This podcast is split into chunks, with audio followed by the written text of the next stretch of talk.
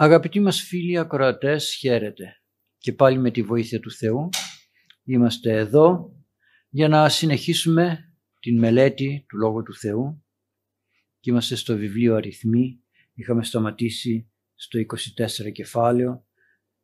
Τελειώσαμε τον 8ο στίχο και είμαστε στα περιστατικά εκείνα τα ωραία τα που μας έχουν δημιουργήσει μια όμορφη εικόνα γύρω από την ψυχολογία του ανθρώπου και το πώς πρέπει να κινούμεθα, την ψυχολογία του βάθους, όπως θέλετε πείτε το, τη συμπεριφορά του Βαλάκ και του Βαλάμ. Μέσα από εκεί βγάλαμε πάρα πολλά παιδαγωγικά μηνύματα.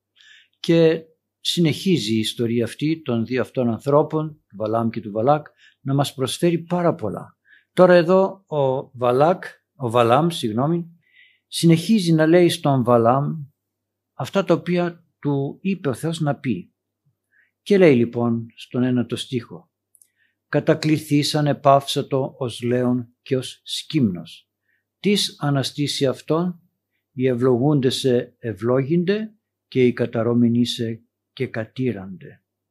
Αυτός είναι ένας λόγος που τον έχει ξανααναφέρει η Αγία Γραφή παλαιότερα με τον Ιακώβ και επαναλαμβάνεται από τον Ισάφ. Προφανώς ήξερε και διάβαζε, μελετούσε, δεν ξέρω πώς, τα γεγονότα μεταφέρονταν οι πληροφορίες, εκτός κι αν ο ίδιος ο Θεός τώρα το επαναλαμβάνει και προκαλεί τον Ισάφ να το αναφέρει. Για να το δούμε λιγάκι. Είναι πολύ βασικό για μας τους ανθρώπους αυτός ο στίχος όχι θεολογικά μόνο αλλά και πρακτικά. Ξέρετε πολλές φορές καθόμαστε και μελετούμε από τον Λόγο του Θεού και βγάζουμε θεολογικά συμπεράσματα και αρχίζουμε και λέμε και όρους, ορολογίες και, και, και νοήματα βαθιά και ξεχνάμε το πρακτικό μέρος της ζωής μας που είναι βασικότατο. Ειδικά στην εποχή μας πρέπει να βλέπουμε το πρακτικό μήνυμα που έχει να μας στείλει ο καλός Θεός. Αρκετά θα έλεγα δογματίσαμε, φιλοσοφήσαμε, μιλήσαμε, είπαμε, είπαμε, είπαμε, είπαμε, φτιάξαμε χίλια δύο πράγματα αλλά μένουμε ακόμη στην βάση ως προς το πρακτικό μέρος της πνευματικής μας ζωής. Γιατί ξέρετε τα δόγματα και η θεολογία έχουν μορφοποιηθεί, το Πνεύμα το Άγιο τα έδωσε την διάσταση που έπρεπε να τα δώσει οι άνθρωποι όμως πεθαίνουμε, φεύγουμε. Κάθε άνθρωπος πρέπει να πάρει ξανά και ξανά και ξανά το πρακτικό μήνυμα της σωτηρίας μας. Γι' αυτό ο Κύριος όταν μίλησε στους μαθητές λέει «Όστις θέλει ο πίσω μου ακολουθεί, αράτω τον σταυρόν αυτού και ακολουθείτε μου». Δεν είπε όποιος θέλει μαζί μου να θεολογεί. Είπε όποιος θέλει να με ακολουθήσει. Αυτό το ακολουθώ τα, τα περιλαμβάνει όλα. Και την θεολογία και το πρακτικό μέρος που είναι το βασικότερο στην πνευματική μας ζωή. Θα έλεγε κανείς πού είναι εδώ το πρακτικό μέρος; Εδώ έχει προφητεία. Να δούμε λίγο την προφητεία και μετά θα δούμε και το πρακτικό μέρος. Κατακληθείς ανεπάυσατο ως λέον και ως σκύμνος. Ξάπλωσε λέει να κοιμηθεί και κοιμήθηκε, αναπαύθηκε, έπεσε να κοιμηθεί αλλά δεν κοιμήθηκε, αναπαύθηκε σαν λιοντάρι και σαν νεαρό λιονταράκι. Και ποιος θα τολμήσει και τι θα αναστήσει αυτόν και ποιος θα τολμήσει να τον ξυπνήσει. Τι σημαίνει αυτό, δηλαδή γιατί κοιμήθηκε ο Κύριος, πότε κοιμήθηκε; Και γιατί λέει ποιος θα τολμήσει να τον ξυπνήσει, ποια είναι αυτή η περίοδος που ο Κύριος κοιμάται; Τι λέει στην δημιουργία, και καταπαύσε, κατεπαύσε το από τον έργο αυτού και τα λοιπά. Άρα λοιπόν ο Θεός δημιούργησε τον κόσμο, έκανε ό,τι είχε να κάνει μέσα σε αυτό το πολύ ωραίο σύμπαν που άλλοι το κατανοούν και άλλοι δεν το κατανοούν. Άλλοι το, το, το περιφρονούν λέγοντας ότι έγινε από την τύχη. Ξέρετε πόσο μεγάλη περιφρόνηση προς τον Θεό είναι να λες ότι αυτός ο όμορφος κόσμος, όχι όμορφος οπτικά, όμορφος δημιουργικά, Όποιος λέει ότι αυτός ο κόσμος, κόσμος έγινε κατά τύχη, δείχνει ότι έχει πολύ κακία. Όχι ότι είναι αλόητος, ξέρει τι λέει. Δείχνει ότι έχει κακία. Διότι αν σε αυτόν τον άνθρωπο πει κανείς «Α, ποιος είσαι εσύ» Κατά τύχη έγινες. Δεν έχεις μάνα, δεν έχεις πατέρα, δεν έχεις κανέναν. Κατά τύχη έγινες. Θα θύμωνε και δεν θα του άρεσε. Άρα λοιπόν πόσο περισσότερο ανόητο και εμπάθεια έχει αυτός ο λόγος έναντι του Θεού, ο οποίος Θεός χθες και σήμερα ο αυτός και εις τους αιώνας. Και αυτή η τύχη να το πω που κατά τύχη έγινε ο κόσμος όπως λένε έχει νοημοσύνη, έχει ευστροφή, έχει ξυπνάδο που δεν την έχω εγώ που γεννήθηκα μοροδιουδάκι, μια σταλίτσα έτοιμος να, να πεθάνω και αν δεν με στηρίξουν και σε λίγο πέφτω πάλι και πεθαίνω. Πόσο ζω. 100 χρόνια άντε και μετά; Ο Θεός όμως ήταν, είναι και θα είναι. Άρα πώς μιλάω εγώ με τέτοιο θράσος; Θα το δούμε όμως λίγο πιο μετά. Άρα λοιπόν μιλάει για την περίοδο από την δημιουργία του Αδάμ και εντεύθεν. Μάλλον από την πτώση του Αδάμ και εντεύθεν. Ο Αδάμ διάλεξε να θεωθεί μόνος του, χωρίς Θεό. Άρα λοιπόν λέει ο Θεός, έτσι είσαι, εντάξει παιδί μου, προχώρα. Βγες από τον παράδεισο, γιατί ο παράδεισος είναι δημιούργημα δικό μου, εκεί σου έβαλε η αγάπη μου. Φύγε τώρα και πήγαινε μαζί με το φίδι, τον διάβολο και την Εύα που συμπαρασυρθήκατε στην παρακοή και προχωρήστε. Φτιάξτε τη ζωή σας. Χωρίς, προσέξτε, χωρίς όλες εκείνες τις ευεργεσίες του παραδείσου. Βέβαια ο καλός Θεός δεν, δεν εγκαταλείπει τον άνθρωπο, αλλά μοιάζει πλέον ως να κοιμάται. Μιλάμε, φωνάζουμε. Παράδειγμα, 400 χρόνια σκλαβιάς στους Έλληνες. Πού ήταν ο Θεός, ακούστηκε πουθενά, μίλησε, ήταν ως να, ως να κοιμάται. Ακούει μόνον εκείνους οι οποίοι με καθαρή φωνή τον μιλάνε και έρχεται και ενεργεί όταν εκείνος πλέον κρίνει ότι πρέπει να ενεργήσει. Δεν αφήνει σε εμάς περιθώριο να αποφασίζουμε παρά μόνον όταν εκείνος κρίνει. Ούτε εμείς αποφασίζουμε για την καταστροφή, να το πω έτσι, για το καλό, ούτε εμείς αποφασίζουμε για το κακό. Ο Θεός είναι το θέλει και το ενεργεί εν ημίν. Εμείς εκφράζουμε τι θέλουμε. Εμείς εκφράζουμε τι θέλουμε. Και ο Θεός πραγματοποιεί αυτό που θέλουμε, αν το θέλουμε, όπως το θέλουμε και την ώρα που πρέπει. Μοιάζει δηλαδή σαν να έχουμε ετοιμάσει ένα ωραίο γλυκό, ένα κέικ, αλλά δεν το ψήνουμε εμείς, το βάζουμε στο φούρνο. Εμείς τα δώσαμε όλα και ο φούρνος θα το ψήσει εκεί που πρέπει να το ψήσει. Αφού εμείς ρυθμίσουμε μια θερμοκρασία. Ναι, υποτάσσει το φούρνο σε εμάς, αλλά εμείς δεν μπορούμε να κάνουμε κάτι περισσότερο στο φούρνο. Έτσι και ο Θεός υποτάσσεται στα θελήματά μας, αλλά δεν κάνει τίποτε περισσότερο από αυτά που εμείς ζητάμε. Δεν θέλει να καταστρέψει, να καταστρατηγήσει την ελευθερία μας. Άρα λοιπόν από την περίοδο της πτώσεως των πρωτοπλάστων έως και την ημέρα και τη σεγερή αυτών, ποιος θα τολμήσει να τον σηκώσει, ποιος τον ξύπνησε, ποιος η Περαγία Θεοτόκος τον ξύπνησε. Αυτή τον προκάλεσε. Μέχρι τώρα, ναι, ήταν κοντά στους ανθρώπους, όχι σε όλο τον κόσμο. Δεν αποκαλύπτονταν η θεότητά του και οι ενέργειές του στον κόσμο. Οι αρχαίοι Έλληνες λέγανε, βλέπ, λέει το λέει και ο Απόστολος Παύλος, έβλεπαν διεσόπτρου εν ενίγματι τις ενέργειες του Θεού. Έβλεπαν, δεν μπορούσαν να καταλάβουν όμως από πού προέρχονται αυτές διεσόπτρου μέσα από ένα κρίσταλο με απορία ποιος είναι, τι είναι, τι κάνει. Ακόμη και ο ίδιος ο Μωυσής δεν μπορούσε να ξέρει ποιος είναι αυτός με τον οποίο μιλάει στην έρημο. Γι' αυτό και κάποια στιγμή λέει μου μιλάς Θεέ μου και σου μιλώ αλλά δεν σε είδα ποτέ. Έλα να σε δω. Και πέρασε λέει ο Θεός και του λέει πήγαινε μέσα σε αυτήν τη σπηλιά θα περάσω εγώ, θα βάλω το χέρι όταν περνάω και τότε αφού περάσω θα δεις τι είδε λέει ο Μωυσής τα οπίστια του Θεού και λένε οι πατέρες τα οπίστια του Θεού είναι η ενανθρώπιση. Άρα λοιπόν ο Θεός σε όλη την περίοδο της Παλαιάς Διαθήκης υπνώτη αναπαύεται να το πω έτσι γιατί οι δράσεις του ήταν περιορισμένοι λόγω της αποστασίας των ανθρώπων. Στην Καινή Διαθήκη έχει πάρα πολλή δουλειά ο καλός Θεός. Πάρα πολλή δουλειά. Τόσοι, τόσοι άνθρωποι προσεύχονται, τόσοι άνθρωποι παρακαλούν. Το Πνεύμα το Άγιο έρχεται και ενεργεί στους ανθρώπους. Λίγο είναι. Μάρτυρες, παιδιά, μικροί, μεγάλοι, αδικημένοι και το καθεξής. Όλους αυτούς ο Θεός τους ακούει.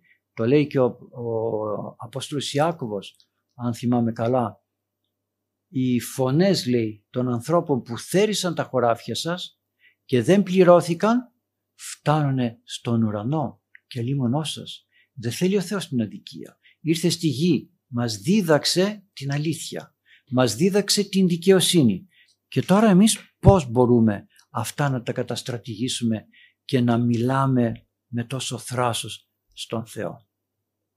Έτσι λοιπόν ο καλός Θεός τώρα έχει πολλή δουλειά να κάνει. Θέλει να σώσει τους ανθρώπους. Βάλτε αυτό που λέει ο Απόστολος Παύλος, θυμηθείτε, νέφος μαρτύρων. Νέφος μαρτύρων. Πότε, τότε την εποχή του Αποστόλου Παύλου. Άρα λοιπόν αυτοί οι μάρτυρες για τον Θεό ήταν μια πολύ εργασία, δράση. Μιλάω ανθρωπομορφικά.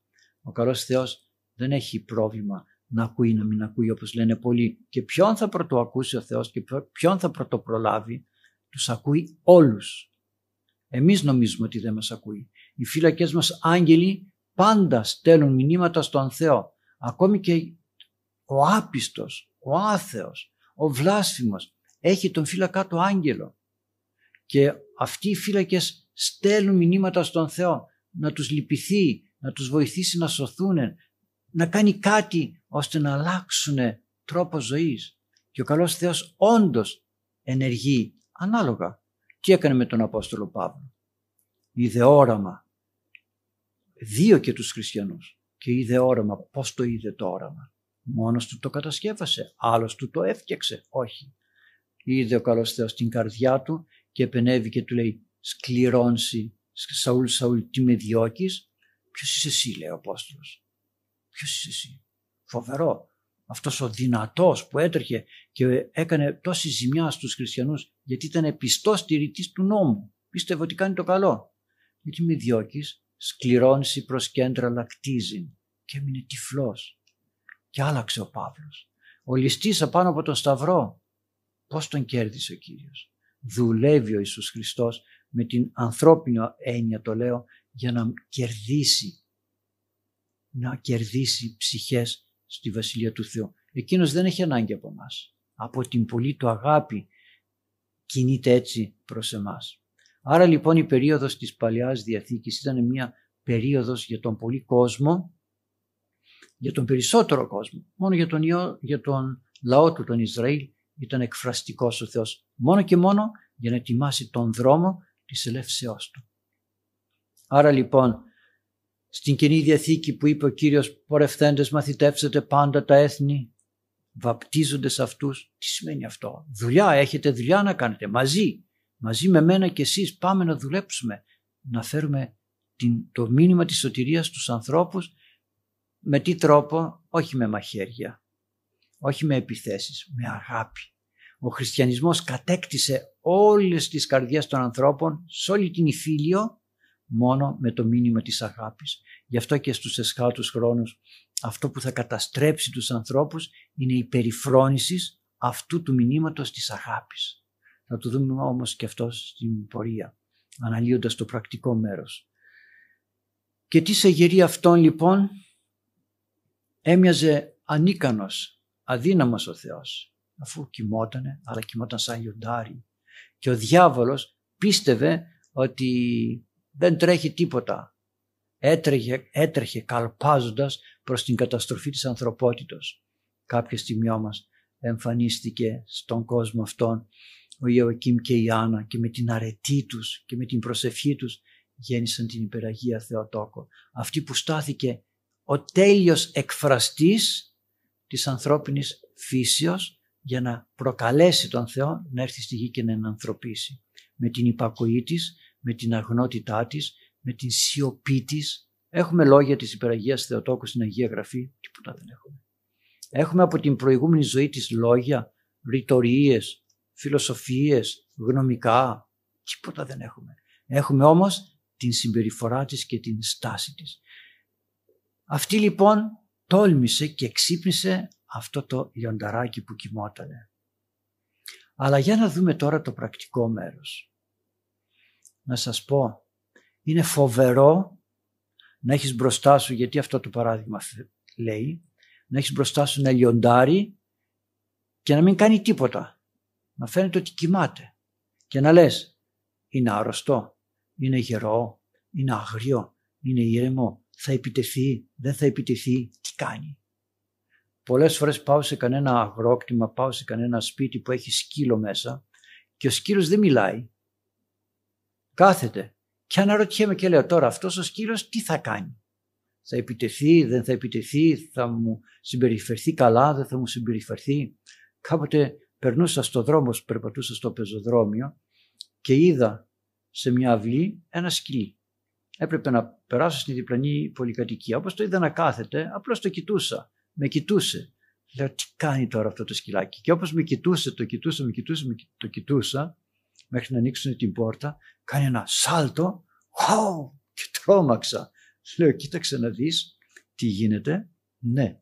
Άρα λοιπόν είναι πολύ ε, σκληρό και τρομακτικό να το πω έτσι το να μην μιλάει ο Θεός. Στην εποχή μας δεν μιλάει πολύ και πολλές φορές ο Θεός στην ιστορία, την ανθρώπινη ιστορία δεν μιλούσε. Μοιάζει σαν να μην υπάρχει Θεός. Δεν λέμε πολλές φορές πού είναι ο Θεός δεν βλέπει. Το λέμε κατά κόρον στην εποχή μας λέμε. Πού είναι ο Θεός δεν βλέπει. Πώς δεν βλέπει; Αλλά έχει τους ανθρώπους του. Έχει τους ανθρώπους του. Τους προφήτες, τους Αγίους. Την περίοδο που υπήρχαν αιρέσεις δεν έβλεπε ο Θεός. Έβλεπε. Αλλά άφηνε τους ανθρώπους να αγιάζονται μέσα από την περιπέτεια, τον διωγμό.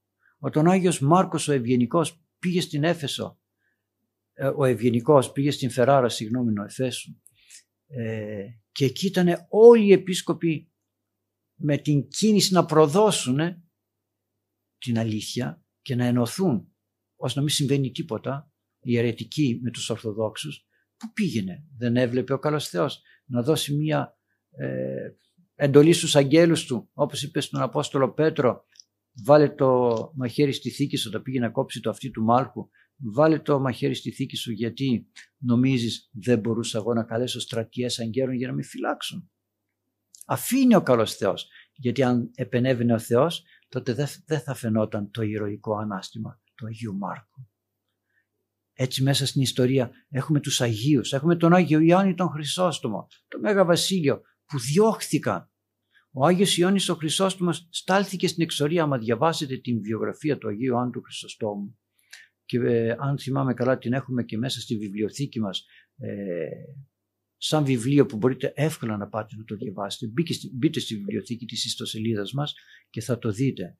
Τι του έκαναν του Αγίου Ιωάννη του Χρυσοστόμου; Στην πορεία προς την εξορία να, πεθ, να από κρύο, από κούραση, από, από κυνηγητό, να πεθάνει και να τελειώνουν. Πέθανε βέβαια στην εξορία. Πολύ ωραία. Πέθανε. Ο Ιερός Χρυσόστομος όμως δούλεψε. Εκείνοι που έχασαν ήταν όλοι εκείνοι οι οποίοι αντί να κρατήσουν την αρετή του Ιερού Χρυσοστόμου, κράτησαν, τι, τι κράτησαν, την, ε, την αυθεντία να κρίνουν τους πάντες. Ο Ιερός Χρυσόστομος ανέκρινε την αυτοκράτηρα ή αν ενεργούσε όπως ενεργούσε είχε μέσα του το πνεύμα του Θεού, δεν μιλούσε από μόνος του. Γι' αυτό και στο Άγιον Όρος υπάρχει το κρανίο, η κάρα του Αγίου του Χρυσοστόμου και το ένα του το αυτή είναι άλιωτο. Το έχω δει. Είναι άλιωτο. Τι σημαίνει αυτό; Σημαίνει ότι, και το λέει στην βιογραφία του, ότι πήγαινε όταν ήθελε να γράψει την, ε, την, την ερμηνεία, το υπόμνημα στις πράξεις των Αγίων Αποστόλων έλεγε Άγιε Απόστολε Παύλε και Άγιε Απόστολε Πέτρο τι να γράψω εγώ για σας, εγώ είμαι ανίκανος και ακατάλληλος και κάποια στιγμή πήγε ο διάκονός του να τον φωνάξει για να βγει έξω να κάνουν την προσευχή, να κάτι είχαν μια συνάντηση και άκουγε μέσα ομιλία. Άκουγε ομιλία, πήγαινε, ξαναπήγαινε, πήγαινε, ξαναπήγαινε. Περνούσε η ώρα, δεν άνοιγε. Και ανέβηκε πάνω από το παραθυράκι και βλέπει τον Άγιο Ιωάννη τον Χρυσόστομο να έχει κάποιον δίπλα και να του μιλάει. Να του μιλάει στο αυτή. Πέρασε ώρα που τον πήρε ο ύπνος. Κάποια στιγμή βγαίνει ο Ιερός Χρυσόστομος και του λέει «Καλά γιατί δεν με φώναξες». Πέρασε η ώρα και δεν με φώναξες. Ήρθα λέει πολλές φορές και είχες κάποιον και σου μιλούσε και δεν ήθελα να σε διακόψω. Α, ναι λέει, είχα παρακαλέσει, τι, τι απλά, είχα παρακαλέσει τον Απόστολο Παύλο να έρθει να μου εξηγήσει τι, θε, τι πρέπει να γράψω στο υπόμνημά του και πώς να το γράψω. Και ερχόταν και μου έλεγε και εγώ έγραφα. Και αυτό το αυτάκι που άκουσε την φωνή του Αγίου Αποστόλου Παύλου έμεινε άγιωτο γιατί έτσι το θέλει ο Θεός. Άρα λοιπόν οι Άγιοι και μην πλανιόμαστε γιατί έχουμε όλοι μας την ιδέα ότι είμαστε Άγιοι και άμα δούμε την ζωή του καθενός λες άνθρωπέ μου, άντε άνθρωπέ μου, μαζέψου λιγάκι, μαζέψου λιγάκι, δεν βλέπεις το χάλι σου. Ξέρετε, έχουμε την δυνατότητα στην εποχή μας να έχουμε διαδίκτυο. Μπαίνουμε, φτιάχνουμε ιστοσελίδες, φτιάχνουμε facebook, φτιάχνουμε ό,τι φτιάχνουμε. Παίρνουμε ένα μικρόφωνο και αρχίζουμε και μιλάμε για τα πάντα. Χωρίς σεβασμό για Αγίους. Μιλάω και για κληρικούς και κληρικοί ακόμη. Έχουν την αίσθηση ότι τα ξέρουν όλα και δεν έχουμε την δυνατότητα να μαζευτούμε. Γιατί ξέρετε πόσο άσχημο είναι και πόσο κακό είναι να κάνω ένα λάθος στο διαδίκτυο. Εάν κάνω λάθος εδώ και με ακούνε 4-5 άνθρωποι, εντάξει, 5 άνθρωποι θα πάθουν, ας το πούμε, ζημιά με το λάθος που είπα. Όταν όμως μπαίνω στο διαδίκτυο και με ακούνε πάρα πολλοί άνθρωποι και αυτά αποθηκεύονται και θα με ακούν και θα με ξανακούν και θα με ξανακούν, τι γίνεται, το σκεφτήκαμε. Νεαρούλιδες, νεαρούλιδες. Παίρνουν ύφος 100 καρδιναλίων να το πω έτσι και έχουν γνώμη ακόμη και για ανθρώπους που η Εκκλησία τους, η εκκλησία τους κρίνει Αγίους. Που το κουβεντιάζει η Εκκλησία να τους ονομάσει Αγίους. Και μπαίνουν και λένε και λένε και λένε και εδώ φαίνεται, ξέρετε τι φαίνεται; Μέσα από όλα αυτά τα μέσα κοινωνικής δικτύωσης όπως τα λέμε το, το εσωτερικό της, της καρδιάς των ανθρώπων της σύγχρονης εποχής. Παλιά δεν φαινότανε. Εάν τσακώνονταν δύο άνθρωποι σε ένα χωριό, δεν το μάθαινε κανένας παρά μόνο το χωριό. Τώρα μπορεί ο άνθρωπος να τσακωθεί με έναν άλλον που είναι στον άλλο, στο άλλο άκρο της γης, μέσα από το διαδίκτυο. Γράφει ένας μήνυμα, γράφει και ο άλλος. Βρίζει ένας από εκεί, βρίζει και ο άλλος από εδώ και τσακώνονται. Πάρα πολύ εύκολα μπορεί να τσακωθεί κανείς. Μπείτε σε μια ιστοσελίδα και γράψτε μια γνώμη να δείτε πόσοι θα ξεσηκωθούν και θα αρχίσουν να λένε ό,τι τους κατέβει. Ό,τι τους κατέβει. Τρελή, σωστή, γνωστική, αργόσχολη κυρίως, ναι. Έτσι λοιπόν και στην εποχή μας ο καλός Θεός δεν μιλάει. Λέει ο ένας, λέει ο άλλος, έχουμε γνώσεις, έχουμε πολιτισμό, έχουμε επιστήμες έχουμε, έχουμε, έχουμε και δεν μιλάει ο Θεός. Αφήνει να εκφραστεί η δική μας αγάπη, η δική μας κακία και να αναδειχθούν, προσέξτε, τα τέκνα του Θεού. Δεν απασχολείται ο Θεός, δεν έχει κακία ο Θεός να πει «Α, εσύ είσαι τέτοιος, θα σε, θα σε εγκαταλείψω και θα σε στείλω σε χειρότερες καταστάσεις». Δεν το λέει αυτό ο Θεός. Απλώς αφήνει μόνοι μας να δημιουργήσουμε τα έργα τα οποία θα κουβαλήσουμε γιατί ξέρετε όταν πεθάνουμε όλα τα υλικά μαζί με το σώμα μένουν εδώ. Όλα τα υλικά, σπίτια, αυτοκίνητα, λεφτά, εξουσίες, όλα μένουν εδώ. Αυτά που παίρνουμε μαζί μας είναι ό,τι ανήκει στην ψυχή μας. Η κακία, το μίσος, η ζήλια, η μετάνοια, η αγάπη, η φιλανθρωπία. Αυτά είναι τα δώρα που θα πάρουμε μαζί μας. Και με αυτά θα εμφανιστούμε ενώπιον του κριτού για να μας κρίνει σύμφωνα με τα έργα μας. Άρα λοιπόν αγαπητοί μου, πρέπει να φοβόμαστε όταν ο Θεός δεν μιλάει. Ζητούμε πολλές φορές, κάνουμε μια Θεία Λειτουργία, κάνουμε μια, ένα τάμα, κάνουμε και λέμε δεν μ' άκουσε ο Θεός.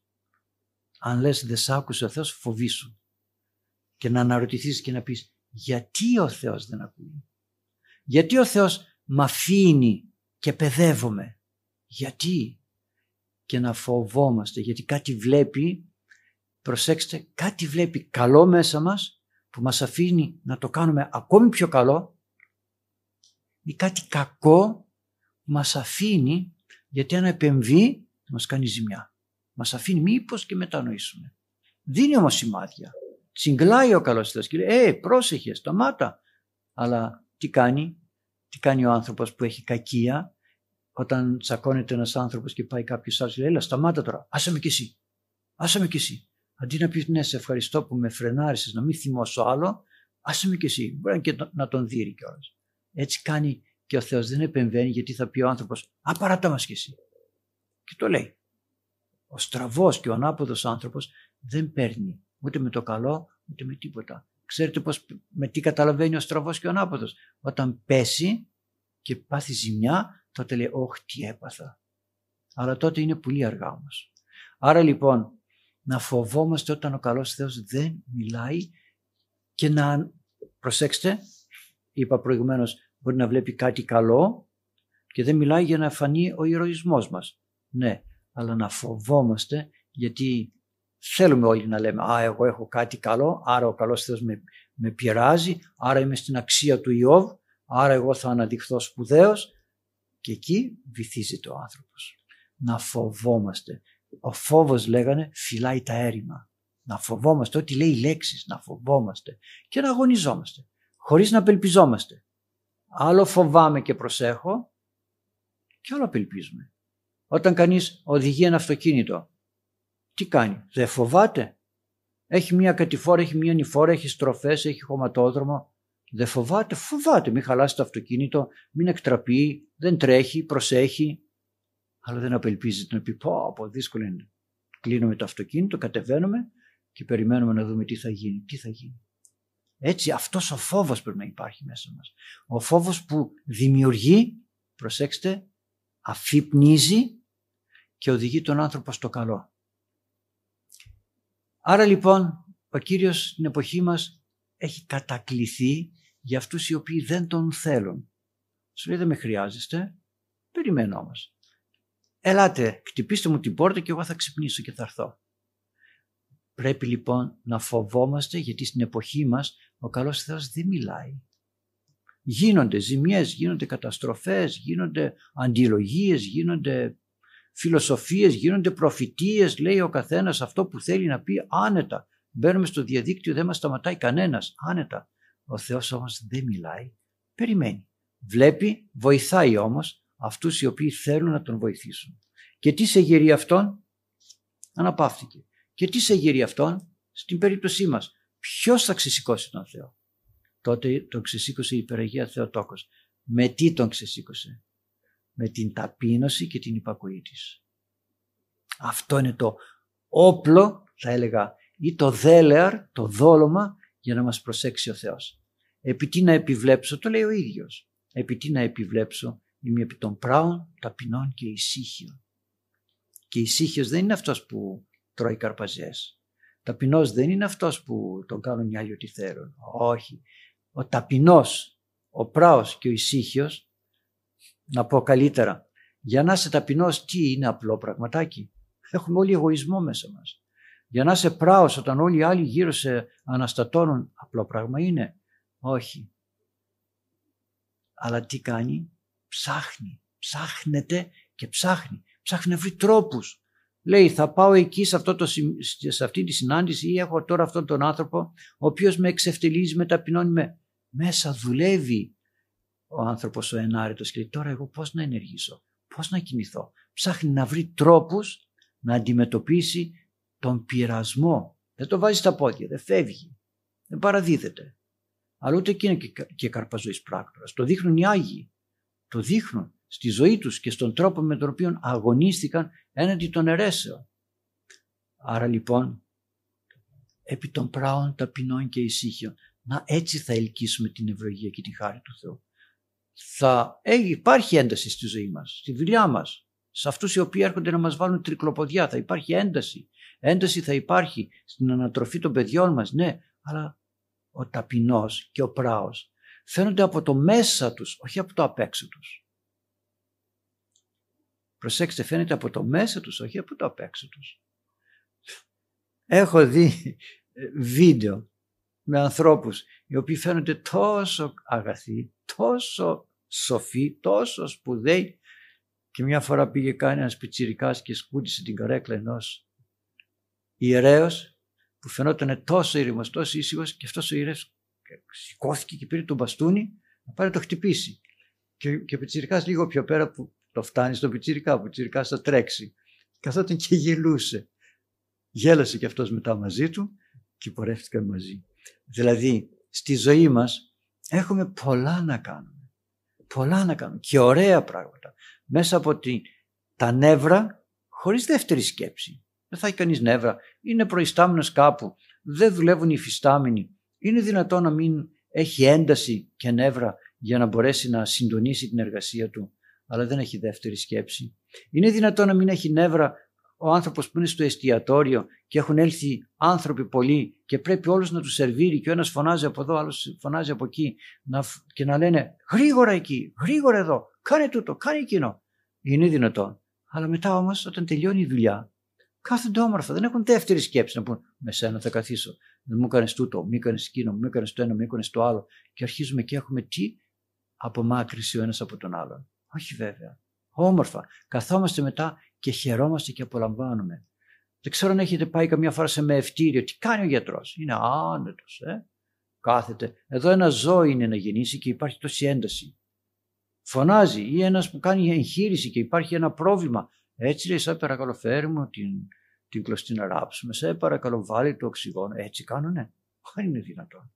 Γι' αυτό λοιπόν πρέπει μέσα μας να ελέγξουμε τον εαυτό μας και να πούμε Θε, δεν μιλάς. Ναι, εγώ όμως τι κάνω για να ελκύσω, για να σε ξυπνήσω; Τι κάνω; Πάω και ανάβω μια λαμπάδα στην εκκλησία και και διάβαζα κάτι πολύ χαρακτηριστικό στον Μέγα Βασίλειο σήμερα στις επιστολές του και έλεγε γιατί μια ε, ερετική, μια γυναίκα που ήταν και ε, πώς το λένε, και μοναχή, ασκήτρια αλλά ήταν στην αίρεση πήγε και είπε σε κάποιες γυναίκες γιατί είχε αρρωστήσει, κάποιο πρόβλημα είχε ο Μέγας Βασίλειος και πήγε στο λουτρό. Τα λουτρά ήταν δημόσια, δεν είχαν οι άνθρωποι στα σπίτια τους.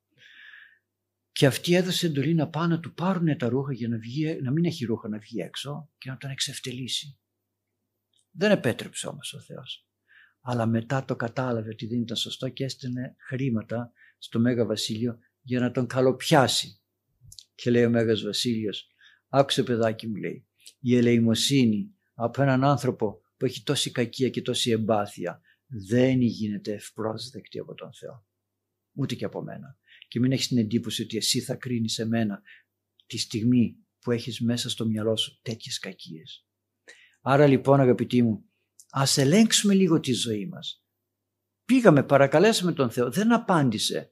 Αντί να διαμαρτυρόμαστε και να με πού είσαι Θεέ, τι κάνεις, δεν βλέπεις; Πώς δεν βλέπει; Δεν έβλεπε και τους μάρτυρες που τους σφαγίασαν, τους κρεμούσανε. Και κανένας δεν έχει μιλήσει στον κόσμο, ολόκληρο τον κόσμο. Κανένας δεν έχει μιλήσει. Μιλάμε για ολοκαυτώματα, για εκδιώξεις, για, για, για, χίλια δυο, για τους μάρτυρες που θυσιάστηκαν χωρίς κανέναν λόγο. Δεν μιλάει κανένας από τους κοσμικούς εννοώ, η Εκκλησία τους τιμάει και τους αναδεικνύει από αυτούς τους κοσμικούς που τιμούν όλους τους άλλους για παιδομαζώματα, για εχμαλωσίες, για καταστροφές, για καταστροφή ε, εξαπανδρο, ε, ναι, εξαφάνιση γενιών ολοκλήρων εθνών. Μιλάνε. Για τους μάρτυρες μιλάει κανένας. Δεν βγήκε κανείς ποτέ να πει, να κάνει μια εργασία και να μελετήσει αυτό το φαινόμενο της ε, κακίας των ανθρώπων απέναντι στους μάρτυρες. Γιατί εκεί μέσα έχουμε δύο μέτωπα.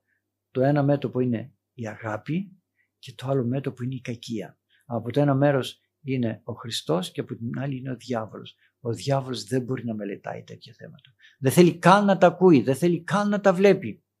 Και αν η Εκκλησία τολμήσει να κάνει κάποιον Άγιο, να τον αγιοποιήσει, ξεσηκώνονται όλοι εκείνοι οι οποίοι αποκαλύπτονται μάλλον όλοι εκείνοι οι οποίοι φαίνονται ωραίοι, φαίνονται καλοί, αλλά έχουν μέσα τους υπόκοσμο φοβερό. Δεν φαίνεται, φοβερό. Και ο διάβολος δεν θέλει πόσο ανόητο είναι για να φανεί ποιοι έχουν το πνεύμα του Θεού και ποιοι έχουν το πνεύμα του διαβόλου.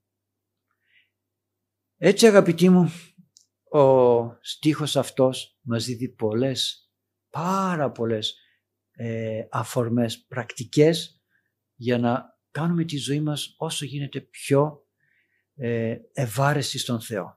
Και να μην λέμε ποτέ Θεέ κοιμάσαι που είσαι. Δεν το λέμε ποτέ. Ας κοιτάξουμε τον εαυτό μας. Γιατί πάρα πολλοί άνθρωποι ενώ ευεργετήθηκαν από τον Θεό πολύ γρήγορα τον ξέχασαν. Γι' αυτό και ο Θεός δεν ακούει γιατί αν ακούσει και επέμβει θα πάθουμε μεγαλύτερη ζημιά γιατί δεν θα τον αποδεχθούμε γνώντες τον Θεό λέει ο Απόστολος ούχ ως Θεόν εδόξασαν. Προσέξτε, οι άνθρωποι γνώρισαν τον Θεό αλλά δεν τον δόξασαν ως Θεό. Γιατί, γιατί εξετράπησαν στις επιθυμίες τους και στις αμαρτίες τους. Πόσοι άνθρωποι ακούν για ένα θαύμα, δεν γίνονται θαύματα στην εποχή μας, πάρα πολλά. Και αμέσως λένε είναι ψέματα, είναι απάτη, δεν υπάρχει, δεν έγινε, κοροϊδεύουν οι ιερείς, κοροϊδεύουν. Το ότι μπορεί να υπάρχουν υπερβολές πάντα υπήρχαν. Αλλά το να αρνείσαι τη στιγμή που εσύ δεν πιστεύεις άνθρωπε μου. Εκκλησία δεν πας. Τι μιλάς για το τι γίνεται στον χώρο της Εκκλησίας. Άσε να μιλήσω εγώ που είμαι μέσα στον χώρο της Εκκλησίας και να αντιμετωπίσω την απάτη να το πω έτσι. Εγώ. Εσύ δεν είσαι μέσα. Όπως θα μου έλεγε κάποιος, τι σε νοιάζει πάτερ τι γίνεται μέσα στο γήπεδο αφού στο γήπεδο δεν πας. Ποδόσφαιρο δεν βλέπεις άρα τι σε, σε νοιάζει; Άσε να το τακτοποιήσουμε εμείς το θέμα. Έτσι είναι όμως στον χώρο της Εκκλησίας ξέρετε στον χώρο του Θεού να το πω έτσι, όλοι έχουν δικαίωμα να μιλάνε και να επεμβαίνουν. Απόδειξης ότι ο Θεός είναι για όλους μας. Προσέξτε ότι ο Θεός είναι για όλους μας. Διότι θα μπορούσε κάποιος να πει δεν με απασχολεί, δεν, δεν το σκέφτηκα ποτέ αν θα έπρεπε να σκεφτώ αν υπάρχει ή δεν υπάρχει Θεός. Όχι. Είναι για όλους μας. Απλώς ο καθένας αντιμετωπίζει αυτήν την αληθινή παρουσία του Θεού με τον τρόπο του. Όπως ο ήλιος είναι για όλους μας. Και ο καθένας έχει λόγο να μιλάει για τον ήλιο όπως θέλει και να έχει την ανάλογη στάση του.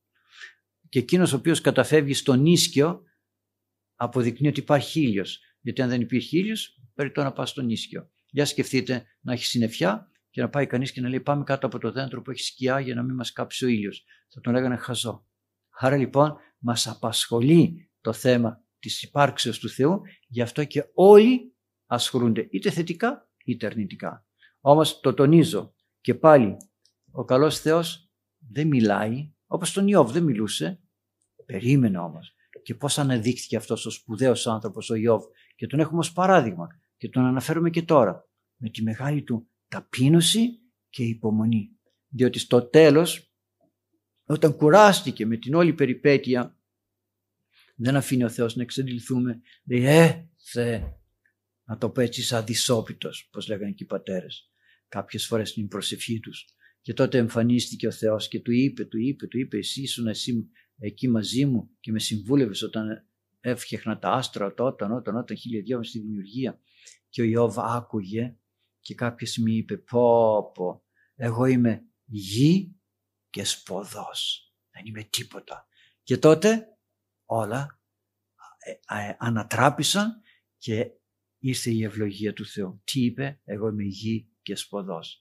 Δεν είπε, εσύ είσαι Θεός, ναι και με κάνεις εμένα έτσι, έχεις κακία, έχεις τούτο, έχεις εκείνο. Όπως πάρα πολλοί άνθρωποι λένε, ο Θεός της Παλιάς Διαθήκης είναι κακός. Επιτρέπεται να κάνει αυτό, επιτρέπεται να κάνει εκείνο. Και μιλάμε, μιλάνε οι άνθρωποι αυτοί, εκ του περισσεύματος της καρδιάς τους. Έχεις καλά μέσα σου λέει ο καλός Θεός. Βγάζεις αγαθά έχεις κακά, βγάζεις άσχημα πράγματα. Άρα λοιπόν, πολύ να προσέξουμε αυτόν τον στίχο αγαπητοί μου. Ανεπάυσετο, κατακληθείς ανεπάυσετο ως λέον και ως σκύμνος. Και τις αναστήσει αυτόν. Και λέει παρακάτω, οι ευλογούνται σε ευλόγυνται και οι καταρώμενοι σε και κατήρανται. Ο Βαλάκ είχε καλέσει τον Βαλάμ να καταραστεί αυτόν τον λαό. Και λέει ο καλός Θεός πρόσεχε γιατί αυτός που θα με ευλογήσει θα ευλογηθεί και αυτός που θα με καταραστεί θα είναι καταραμένος. Πρόσεχε του τι θα πεις. Γι' αυτό και ο Ιώβ δεν προχώρησε, δεν κινήθηκε. Αλλά για σκεφτείτε, μια και είπαμε θα είναι καταραμένος, καταργέται ο Θεός. Είναι δυνατόν να καταραστεί ο Θεός. Αγαπητοί μου, δεν καταργέται ο Θεός. Όταν λέμε καταργέται ο Θεός σημαίνει εγκατάλειψης. στον Ιούδα πόσες φορές του είπε ο Θεός κάποιος θα με προδώσει και τα λοιπά και τα λοιπά. Μην είμαστε φιλοχρήματοι έλεγε στις ομιλίες του. Άκουγε ο Ιούδας; Όχι. Και τι έκανε κάποια στιγμή; Λέει ό,τι έχεις να κάνεις κάνε το γρήγορα. Τότε λέει είχε μπει στην καρδιά του Ιούδα ο διάβολος. Και πλέον δεν υπήρχε σωτηρία, δεν υπήρχε. Οι ληστές, λέει το Ιερό Ευαγγέλιο ότι ενέπαιζαν τον Κύριο. Δεν μας λέει ποιος, ενέπαιζαν οι ληστές. Μην σας φαίνεται παράξενο. Αλλά ο ένας ο ληστής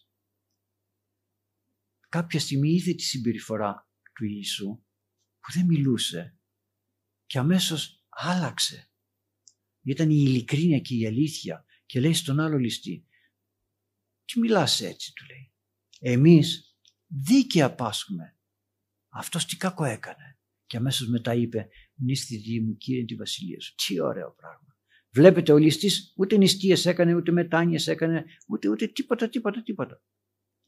Αυτό εκείνη την ώρα είχε να δώσει, να προσφέρει. Τι, την αλήθεια, την ειλικρίνεια. Εμείς δίκαια παθαίνουμε ότι παθαίνουμε.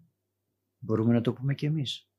Να αρρωστήσει κάποιος να πει καλά κάνω και το παθαίνω. Γιατί έφυγα από τον παράδεισο. Δεν μ' άρεσε ο παράδεισος. Θα μου πει κανείς, τι ήμουν εγώ τότε στον παράδεισο; Δεν ήμουν. Τι είμαστε τώρα; Δεν είμαστε στην εκκλησία. Ο παράδεισος δεν είναι εκκλησία. Ο καλός Θεός, το σώμα και το αίμα του δεν είναι παράδεισος. Τι είναι ο παράδεισος; Το δεχθήκαμε σωστά. Το γευθήκαμε σωστά. Είμαστε αληθινοί. Πέρα από αυτό, είπα η Εκκλησία είναι παράδεισος. Το σώμα και το αίμα του Κυρίου μας είναι παράδεισος. Ο εαυτός μας τι είναι; Παράδεισος είναι. Αφού είμαστε κατ' εικόνα Θεού. Δεν λέει ο Χριστός εντός ημών στην η Βασιλεία του Θεού. Άρα παράδεισος είμαστε. Τι τον κάνουμε αυτόν τον παράδεισο; Τον αξιοποιούμε; Όχι. Θέλουμε να είμαστε έξω από αυτόν τον παράδεισο. Γι' αυτό και βλέπετε να πηγαίνουμε στον καθρέφτη να φτιαχνόμαστε. Φτιάχνουμε το σώμα, την ψυχή. Τα απ' έξω του παραδείσου τα φτιάχνουμε, τα περιποιούμαστε. Τα μέσα στον παράδεισο, όχι. Άρα λοιπόν, οι ευλογούντες ευλογηθήσονται. Και ποιος ευλογεί έχει ανάγκη από, από εμά να ευλογούμε τον Θεό, όχι. Αλλά οι καλές μας πράξεις, το ταπεινό μας φρόνημα, η μίμησης του Χριστού και ο τρόπος της καλής μας θα λέγαμε ζωής σύμφωνα με το θέλημα του Θεού, όχι σύμφωνα με το θέλημα το δικό μας. Όλα αυτά τι είναι μια ευλογία, ευλογία, καλός λόγος προς τον Θεό δημιουργό. Είναι ένας, μια δοξολογία προς τον καλό Θεό. Είναι ό,τι καλύτερο έχουμε να προσφέρουμε στον καλό Θεό μέσα από τον καλό και ταπεινό τρόπο της ζωής μας. Ενώ αντιθέτως, όλα τα άλλα τι είναι, μια εγκατάλειψη Θεού γιατί δεν τον θέλουμε τον Θεό στη ζωή μας. Και ας πάμε στον επόμενο στίχο, στον δέκατο. «Και θυμώθη Βαλάκ επί Βαλάμ και συνεκρότησε τες σχερσίν αυτού και είπε Βαλάκ προς Βαλάμ «Καταράστε των εχθρών μου και κλικάσε και ιδού ευλογών ευλόγησας τρίτον τούτο». Και θύμωσε Βαλάκ.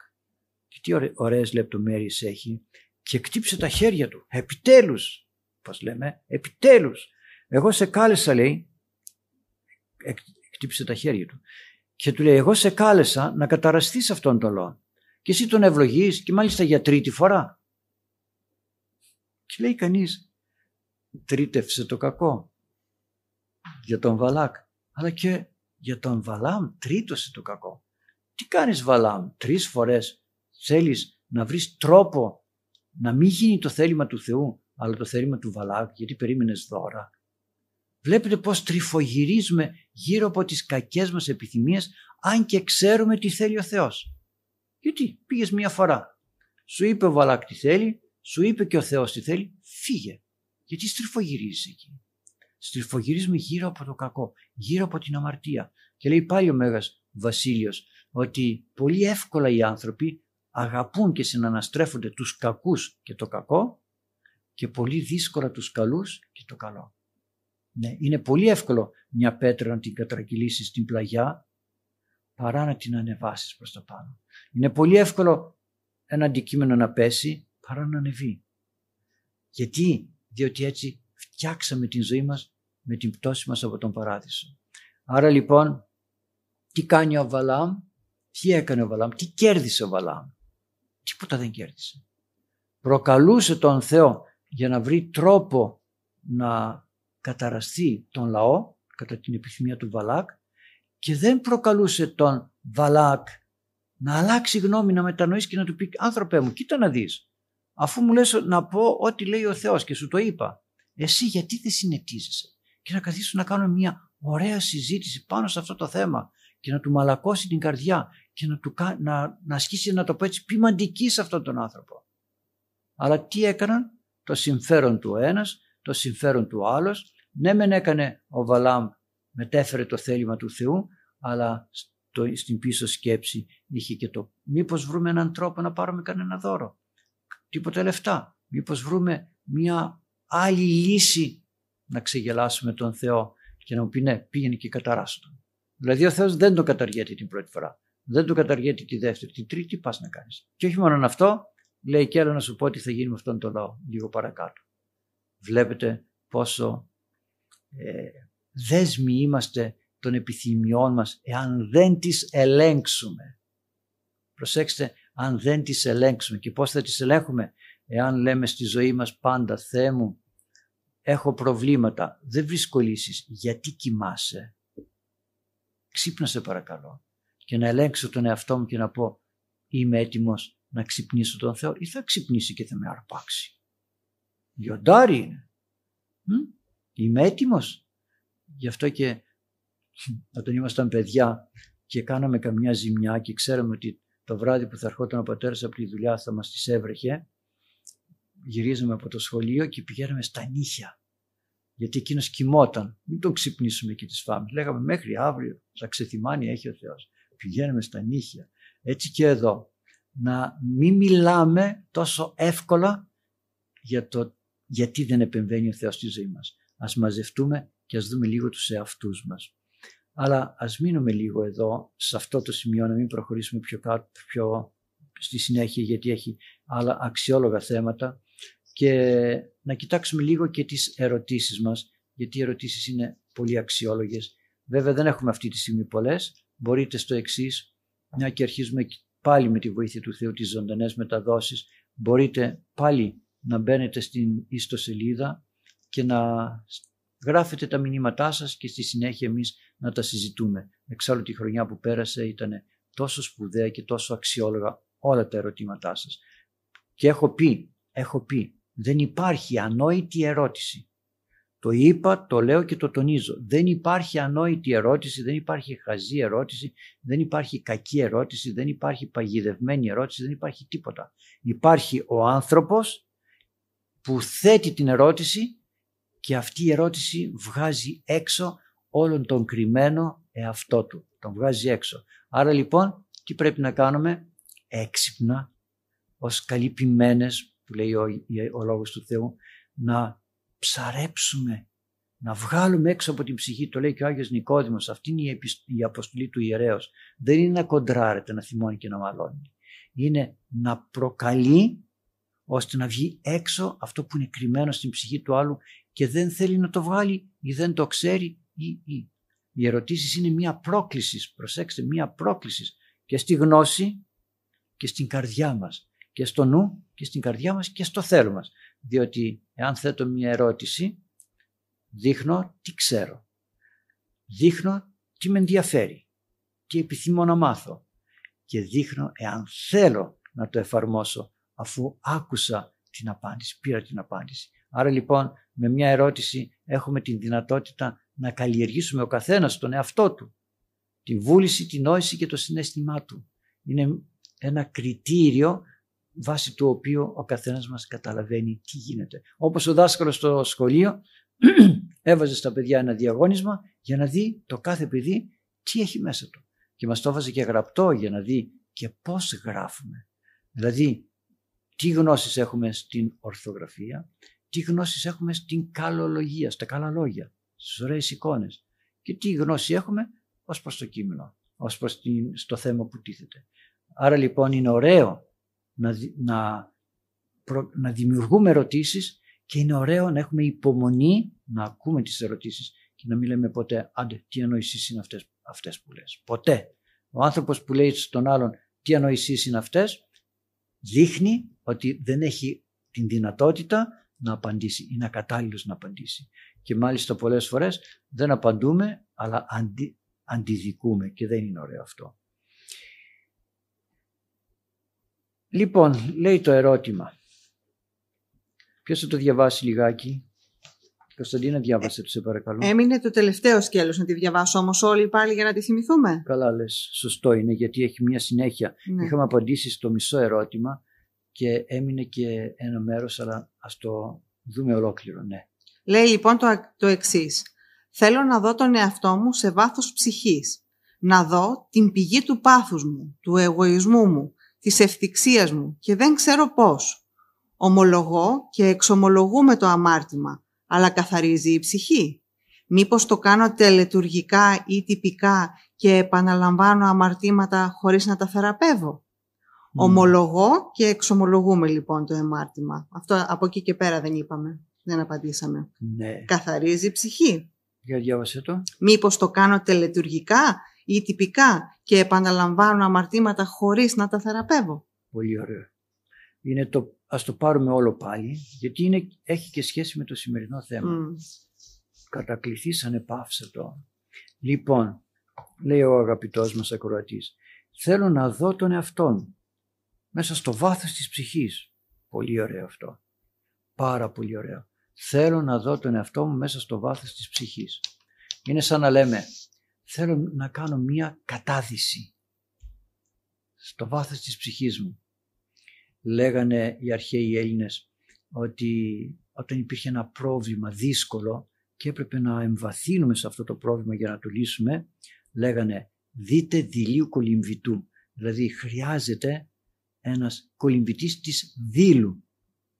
Τι σημαίνει αυτό; Τότε υπήρχαν οι σφουγγαράδες και στην Δήλο, στο νησί Δήλο είχαν υπήρχαν πολλά σφουγγάρια, αλλά δεν είχαν σκάφαντρα. Άρα λοιπόν χρειάζεται ένας ικανός και δυνατός με γερά πνευμόνια να μπορέσει να κατεβεί όσο γίνεται πιο βαθιά για να βρει τα καλύτερα σφουγγάρια. Έτσι λοιπόν έμεινε παρημιώδης επειδή οι κάτοικοι της Δήλου ήταν πολύ δυναμικοί σε αυτό το θέμα και είχαν πολλές ικανότητες για να βγάζουν τα σφουγγάρια από τη θάλασσα, γι' αυτό έμεινε αυτή η παρημιώδης έκφρασης «Δείτε δίλιο κολυμβητού χρειάζεται ένας δίλιος κολυμβητής. Άρα λοιπόν, θέλω να δω τον εαυτό μου, το βάθος της ψυχής μου. Έχω τις ικανότητες, είμαι έτοιμος, έχω τις αντοχές, έχω τα εξαρτήματα θα λέγαμε σήμερα, έχω, έχω πολλά πράγματα γιατί το βάθος της ψυχής μας είναι τεράστιο. Προσέξτε είναι τεράστιο. Όπως είναι, αφού είμαστε κατ' εικόνα Θεού. Κατ' εικόνα Θεού. Δηλαδή σύμφωνα με την εικόνα του Θεού που είναι ο Ιησούς Χριστός. Άρα λοιπόν με, την, με το να εμβαθύνω πού; Στον Θεό εμβαθύνω στο άπειρο. Να το εμβαθύνω στην ψυχή μου που εμβαθύνω; Στο άπειρο. Αφού ο Θεός είναι άπειρος. Έτσι λοιπόν να εμβαθύνω στο βάθος της ψυχής είναι πολύ ωραίο, πολύ χρήσιμο αλλά πρέπει να είμαι έτοιμος για όλα αυτά. Πρέπει να είμαι οργανωμένος για όλα αυτά. Με τι, Ποια είναι τα εργαλεία μας. Τι είπαμε προηγουμένως, ποιος ξύπνησε αυτό το λιοντεράκι, η Περαγία Θεοτόκος. Τι σε γερεί αυτόν και το ξύπνησε αυτό το λιοντεράκι, η Περαγία Θεοτόκος. Με τα χαρίσματα της ταπεινώσεως, της υπομονής, της επακοής και της αναμονής. Δεν γίνονται όλα αμέσως. Δεν είμαστε ζώα που γεννιούνται και αμέσως περπατούν και αμέσως ξέρουν να θυλάσουν και ξέρουν να βοσκήσουν.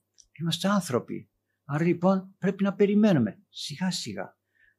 Να οριμάσουμε όπως λέμε σιγά σιγά. Ο ρήμανσης δεν είναι έγινα μεγάλος. Ο ρήμανσης είναι να οριμάσει και η ψυχή, η βούληση, η συνόηση, το συνέστημα, αυτές οι δυνάμεις να οριμάσουν. Και πέρα από αυτό να μπορέσει και ο, ο άλλος ο οργανισμός μας να πειθαρχήσει στη βούληση, στη νόηση και το συνέστημα. Προσέξτε και ο υπόλοιπος οργανισμός Να πω ένα απλό παράδειγμα ερχόμαστε με πολύ πείνα να φάμε. Καθόμαστε στο τραπέζι και τρώμε. Τρώμε, τρώμε, τρώμε, τρώμε, τρώμε. Ναι, αλλά θέλω να φάω. Μ' αρέσει αυτό που τρώω και πρέπει να φάω. Γιατί άμα δεν φάω τι θα γίνει. Η κοιλιά όμως δεν ανταποκρίνεται. Σου λέει φάει κι άλλο, φάει κι άλλο, φάει κι άλλο και μετά λέμε ουφ, έσκασα. Άρα λοιπόν και παίρνουμε σόδες για να μπορέσουμε να χωνέψουμε. Άρα λοιπόν πρέπει και το σώμα να μπορεί να υποτάσσεται στη βούληση, στην νόηση και στο συνέστημα. Τώρα ένα σοκολατάκι, το στόμα μου λέει φάει κι άλλο ένα. Όχι, δεν θέλω, το λέω, δεν θέλω να φάω, δεν πρέπει να φάω, γιατί έτσι είναι το σωστό. Ε, το σώμα φωνάζει, λέει όχι θέλω κι άλλο. Οι γεύσεις μας εκεί φωνάζει και λέει θέλω κι άλλο. Αυτό είναι η αξία της εγκράτειας μετά. Γιατί το σώμα φωνάζει και θέλει το, το οτιδήποτε, την αμαρτία εμπροκειμένου γιατί αυτή φαίνεται όμορφη και ωραία, αλλά το νου, ο νους λέει όχι, η θέληση λέει όχι, το συνέστημα λέει όχι, το σώμα όμως με πετάει. Γιατί δεν το έμαθα, δεν το δάμασα. Αυτό κάνει και η νηστεία. Η νηστεία αυτό κάνει. Δαμάζει το σώμα πέρα από την βούληση, την νόηση και το συνέστημα. Άλλο κέντρο είναι η ψυχή και άλλο κέντρο είναι το σώμα. Και άλλες δυνάμεις έχει ο καθένας. Έτσι λοιπόν πρέπει να ετοιμαστούμε για να μπορέσουμε να δούμε τον εαυτό μας. Να δω την πηγή του πάθους μου. Την πηγή του πάθους αν θέλει κανείς να την δει θα φτάσει στον παράδεισο. Στον παράδεισο δηλαδή θα, πάει, θα πάρει δρόμο, δρόμο, δρόμο και θα φτάσει στην παρακοή των πρωτοπλάστων.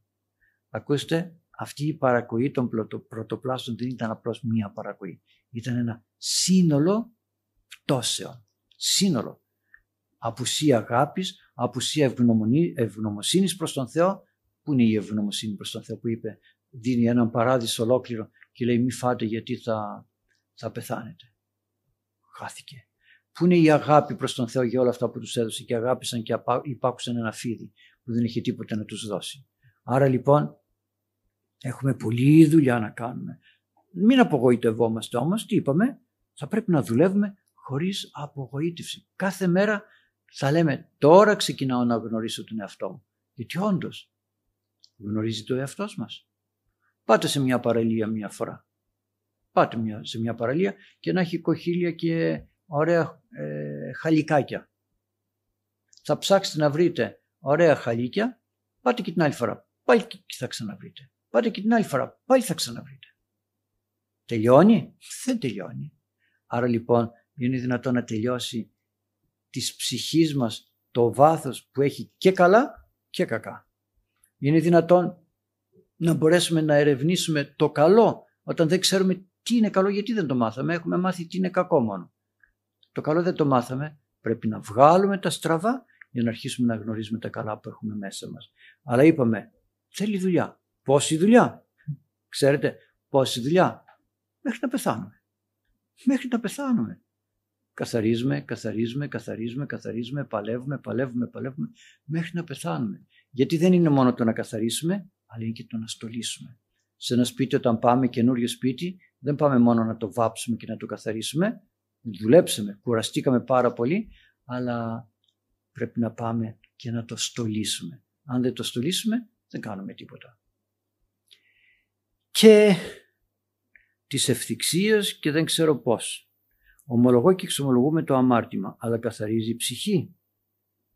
Και βέβαια καθαρίζει. Προσέξτε, η ψυχή δεν καθαρίζει γιατί εγώ εξομολογούμε. Δεν πάω σε ψυχίατρο, σε, σε καθαριστήριο.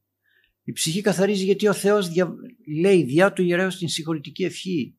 Εγώ απλώς ομολογώ το λάθος μου. Όπως πάω στο καθαριστήριο και λέω σε παρακαλώ κοίταξε εδώ υπάρχει ένας μεγάλος λεκές. Και αναλαμβάνει το καθαριστήριο και καθαρίζει. Δεν καθαρίζω εγώ. Ή το απορριπαντικό όταν το βάζω στο πλυντήριο ή στη σκάφη ή οπουδήποτε αλλού. Δεν καθαρίζω εγώ. Εγώ ψάχνω και βρίσκω τους λεκέδες και τα, όλα αυτά τα υλικά που ρίχνουν για την καθαριότητα, αυτά κάνουν τη δουλειά. Άρα λοιπόν την ψυχή μου δεν την καθαρίζω εγώ. Ο, καθ, ο καλός Θεός την καθαρίζει και όντως καθαρίζει γιατί δεν λέει ψέματα. Όσα συγχωρήσετε στη γη λέει δεν είναι συγχωρημένα και στον ουρανό. Άρα όταν ο ιερεύς διαβάζει συγχωρητική ευχή σε έναν άνθρωπο που εξομολογήθηκε συγχωρήθηκαν και στον ουρανό. Τελείωσε. Μένουν όμως ρίζες. Εκεί είναι η δουλειά που πρέπει να κάνουμε. Καθαρίζουμε όπως πάμε και καθαρίζουμε τα χόρτα από την επιφάνεια του χωραφιού μένουν όμως οι ρίζες.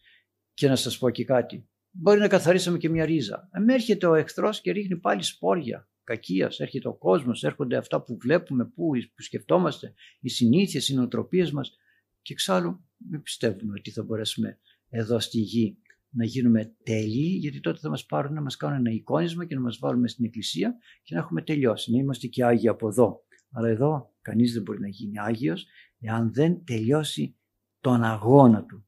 Μηδένα πρώτου τέλους μακάριζε. Μήπως το κάνω τελετουργικά ή τυπικά; Φυσικά. Κάποιες φορές το κάνω τελετουργικά, το κάνω τυπικά γιατί είμαι υποχρεωμένος να το κάνω. Γιατί να σας πω κάτι; Πάντα όταν τρώμε, τρώμε με πολύ απόλαυση. Δεν τρώμε βιαστικά, δεν τρώμε γιατί πρέπει να φάμε. Δεν κοιμόμαστε γιατί πρέπει να κοιμηθούμε. Όλα τα κάνουμε και απολαμβάνουμε και λέμε πω από εγώ τώρα κοιμάμαι σε ένα κρεβάτι χρυσό, πουλένιο. Πέφτω να κοιμηθώ γιατί πρέπει να κοιμηθώ. Σήμερα μιλούσα με κάποιον άνθρωπο στο διαδίκτυο και με έδειχνε, συνεργάτης από τα παιδιά μου, με έδειχνε κάτι και επειδή ήμουν πολύ κουρασμένος, με έλεγε εκείνος και με, με έπαιρνε ο ύπνος. Και λέω, τι κάνω τώρα, πρέπει να προσέχω σε αυτά που μου λέει. Άρα λοιπόν, τυπικά, τελετουργικά, ας τα κάνουμε και τα τυπικά. Και το τυπικό θα πάρει ουσία, θα πάρει σάρκα, θα πάρει οστά. Γιατί την προσευχή μας την κάνουμε ουσιαστικά. Πόσες φορές στην εκκλησία πάμε και λέμε, λέει ο ψάλτης, λέμε και εμείς το Πάτερ ημών και φεύγει το μυαλό μας πάει αλλού. Εάν δεν κάνουμε το τυπικό, δεν θα έρθει η ώρα να κάνουμε και το ουσιαστικό. Το τυπικό είναι ο πάσαλος που βάζουμε δίπλα από μια ντοματιά ή από μια φασολιά. Αν δεν βάλω πάσαλο η φασολιά θα πέσει κάτω και θα καταστραφεί. Έτσι λοιπόν το τυπικό είναι ο σκελετός να το πω έτσι. Πάνω στον οποίο σκελετό θα πάμε εμείς να επενδύσουμε και να κτίσουμε και να φτιάξουμε χίλια δύο άλλα πράγματα. Και το επαναλαμβάνω αμαρτήματα χωρίς να τα θεραπεύω. Κανένα αμάρτημα δεν είναι ίδιο με το προηγούμενο. Κανένα αμάρτημα δεν είναι ίδιο με το προηγούμενο. Να πω εγώ, με ρωτάει κάποιος χθες και μου λέει, Πάτερ είστε στην πλατεία; Εγώ είμαι στην πλατεία και λέω ψέματα. Δεν είμαι στην πλατεία. Α, καλά. Ή να το πάρω αλλιώς. Είστε στο ναό; Δεν είμαι στο ναό. Ενώ είμαι μέσα στο ναό. Και λέω ψέματα. Δεν είμαι στο ναό. Την άλλη μέρα θα με πάρει κάποιος άλλος. Θα μου πει Πάτερ είστε στο ναό; Θα πω το ίδιο ψέμα. Δεν είμαι στο ναό. Έχετε την εντύπωση ότι είπα το ίδιο ψέμα; Λέει ο Ιερός Χρυσόστομος χθες που είπες το ψέμα δεν είμαι στο ναό, παράδειγμα, ήσουν μια μέρα μικρότερος. Τώρα είσαι μια μέρα μεγαλύτερος. Άρα λοιπόν έπρεπε το ψέμα σου να το σκεφτείς καλύτερα και να έχεις οριμάσει περισσότερο. Άρα λοιπόν κανένα, κανένα μάρτυμα δεν είναι ίδιο με το προηγούμενο. Αλλά επειδή όμως έχουμε συμπληρώσει το χρόνο μας, για να μην αφήσουμε το ερώτημα αυτό μισό, γι' αυτό προσπάθησα να το αναλύσω όσο γίνεται συνεπτυγμένα. Εσείς όμως πάρτε αυτό το συμπέρασμα, βγάλτε στη ζωή σας, πάρτε αποφάσεις, ώστε να λέμε τι πρέπει να κάνω για να σωθώ, να είμαι πράος, ταπεινός και ήσυχος. Και να αρχίσουμε από τους κοντινούς μας ανθρώπους και από τον εαυτό μας. Να είμαι πράος με τον εαυτό μου. Όταν θα πάω να κουμπώσω ένα κουμπί και κουπί, να μην θυμώσω να μην θυμώσω. Από εκεί ξεκινάει η πρώτη, από μένα τον ίδιο. Άρα λοιπόν έχουμε δουλίτσα να κάνουμε αγαπητοί μου. Να σας ευλογεί ο καλός Θεός. Καλή συνάντηση πρώτα Θεός την επόμενη φορά και όσοι παρακολουθούσατε τα μηνύματα όλο, όλο αυτό τον καιρό που οι εκπομπές ήταν επανάληψη παλαιότερων εκπομπών μετά το απόδειπνο και θα σας πρότεινα για να μην χάνετε χρόνο ή να μην μένετε χωρίς προσευχή να μπαίνετε στην ιστοσελίδα μας, 10 η ώρα ακούτε το απόδειπνο και πριν το απόδειπνο θα αναμεταδίδονται ζωντανά οι ομιλίες ή της Τετάρτης ή της Κυριακής αναλόγως. Και δεν θα έχουμε μηνύματα μέσα στην περίοδο του χειμώνα μετά το απόδειπνο. Για να έχουμε κάτι περισσότερο τώρα να δουλέψουμε. Λοιπόν, να σας ευλογεί ο Θεός και καλή συνάντηση, και καλή συνάντηση πρώτα Θεός την επόμενη φορά. Χαίρετε. Χαίρετε.